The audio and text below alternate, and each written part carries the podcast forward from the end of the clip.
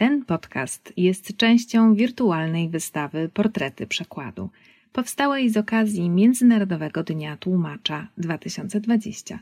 Wystawa dostępna jest online pod adresem dzieńtłumacza.pl.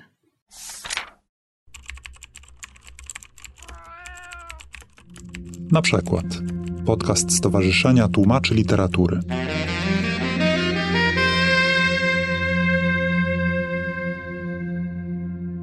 Twórczość Marii Stepanowej, wybitnej współczesnej poetki rosyjskiej oraz eseistki, redaktorki naczelnej portalu Koltaru, obserwowałam od dawna.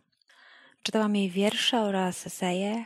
Fragmenty Pamięci Pamięci ukazywały się na długo przed premierą na różnych portalach i w internetowych wydaniach czasopisu. Mój apetyt na tę książkę więc rósł.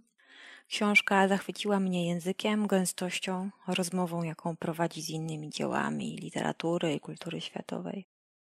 Od razu po pierwszej lekturze, a podczas pracy nad tą książką, przeczytałam ją kilkakrotnie, wiedziałam, że najbardziej w świecie chciałabym ją przetłumaczyć i przez wiele następnych miesięcy zamęczałam wszystkich znajomych opowieściami o tej książce, czytaniem przetłumaczonych fragmentów, które zrobiłam początkowo na własny użytek. Pamięci pamięci można czytać na rozmaite sposoby. Jako próbę odtworzenia historii własnej rodziny na podstawie starych fotografii, listów, zapisków, przedmiotów i jako wielki esej o istocie pamięci oraz jej niemożności. Stepanowa idzie dalej w swoich rozważaniach niż na przykład jej ukochany Zebald czy inni pisarze dotykający w swojej twórczości tematu pamięci. Zebald w Austerlitz w mistrzowskim przekładzie Małgorzaty Łukasiewicz pisze na przykład Mrok nie rozprasza się, ale gęstnieje na myśl o tym, jak niewiele możemy zatrzymać, ile wciąż idzie w zapomnienie z każdym zgasłym życiem. Jak świat niejako sam się opróżnia i pustoszeje, jeśli historie związane z niezliczonymi miejscami i przedmiotami, które same nie mają władzy pamięci, nie zostaną przez nikogo wysłuchane, zanotowane ani przekazane. Stepanowa te historie przedmiotów, osób, miejsc wysłuchuje i zanotowuje, a jednocześnie zastanawia się, czy w ogóle mamy do tego prawo, czy mamy prawo traktować przeszłość tak, jak kolonizatorzy podbite kraje. Wypowiada się też w obronie tych, którzy nie są w stanie zabrać głosu we własnym imieniu, czyli zmarłych, i głosi, co może wydać się niepopularne, że przyszłości jest nadmiar, że wciąż nie czerpiemy, nie pytając nikogo o zgodę. Przetłumaczenie tej książki było prawdziwym wyzwaniem. Chciałam możliwie zbliżyć się do autorki, wsłuchać w jej głos, również dosłownie, bo namiętnie słuchałam na YouTubie, jak czyta swoje wiersze na spotkaniach autorskich o rozmowy z nią. Czytałam wszystkie książki, o których wspomina, nawet mimochodem.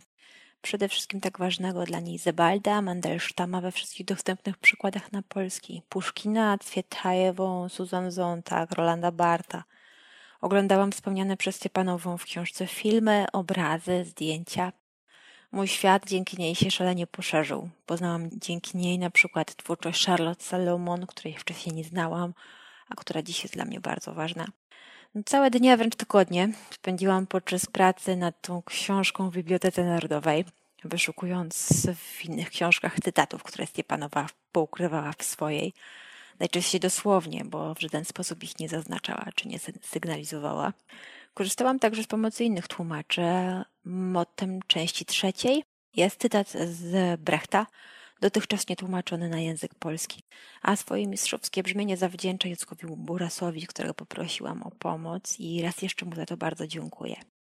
Na okładce tej książki znajduje się figurka, figurka bez nogi, odwrócona tyłem, mały, porcelanowy chłopczyk. Chciałabym przeczytać fragment książki, który rzuca światło, dlaczego ta okładka wygląda tak, a nie inaczej. To była nieduża, wysoka na 3 cm figurka z białej porcelany. Bardzo umownie uformowany goły, kędzierzawy chłopiec, który mógłby uchodzić za Amora, gdyby nie długie skarpetki.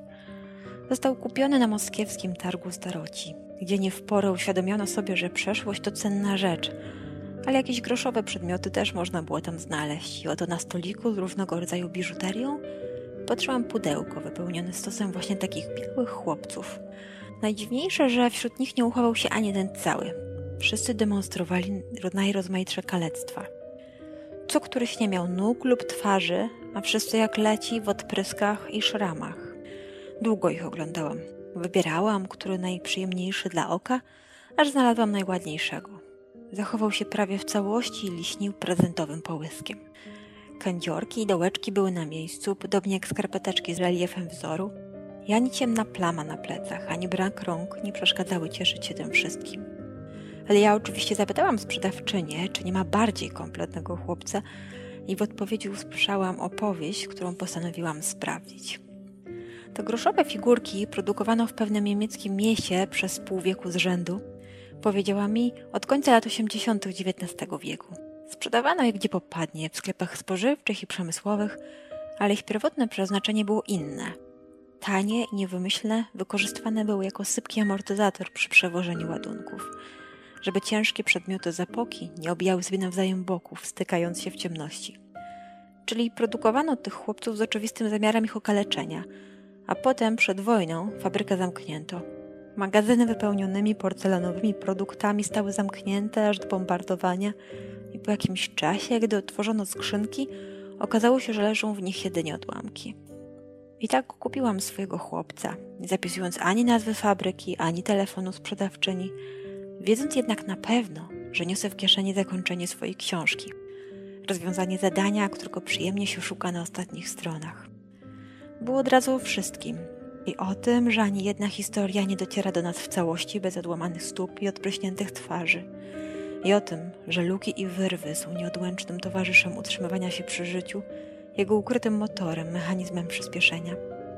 I o tym, że tylko trauma wyłania nas, jednoznacznych, niestandardowych, z masowego produktu. I rzecz jasna o tym, że sama jestem takim chłopcem, wytworem produkcji masowej, pochodną zbiorowej katastrofy minionego wieku, jego ocalonym i mimowolnym beneficjentem, który cudem znalazł się wśród żywych i na świecie. A mimo to wybrana przeze mnie figurka nie należała do największych nieszczęśników. Tych bezgłowych zostawiłam w pudełku.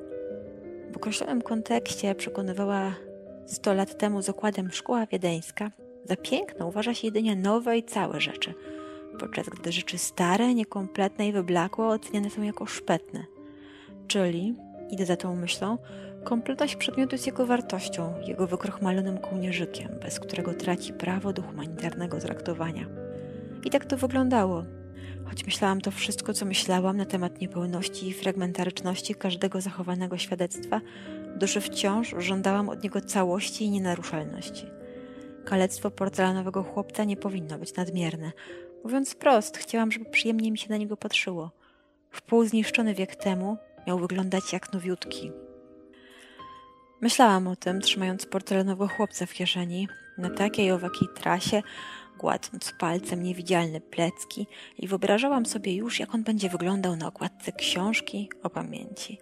Brak rąk czyni go wyższym, kędzierzawa głowa patrzy przed siebie jak figura na dziobie okrętu, na bokowskie podkolanówki, lakierowana bielizna. Pewnego deszczowego wieczoru laleczka Wypadła z kieszeni i się rozbiła, jak złote jajko w bajce o kurce riabie o kafelkową podłogę starego domu. Chłopiec rozpadł się na trzy części. Noga w skarpetce odskoczyła pod cielsko wanny, osobno leżały ciało i głowa. To, co jako tako ilustrowało integralność rodzinnej i osobistej historii, nagle stało się alegorią niemożności jej opowiedzenia i niemożności jej choćby ocalenia – i całkowitej mojej nieumiejętności poskładania siebie z odłamków cudzego minionego, czy choćby przywłaszczenia go sobie w przekonujący sposób. Podniosłam z podłogi to, co znalazłam. Rozłożyłam na biurku jak kawałki puzli. Nie było czego naprawiać.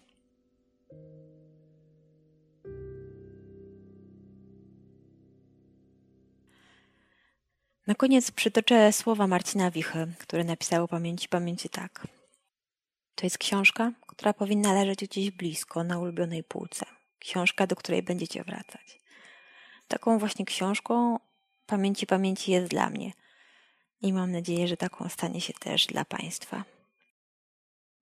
Wysłuchali Państwo na przykład podcastu Stowarzyszenia Tłumaczy Literatury.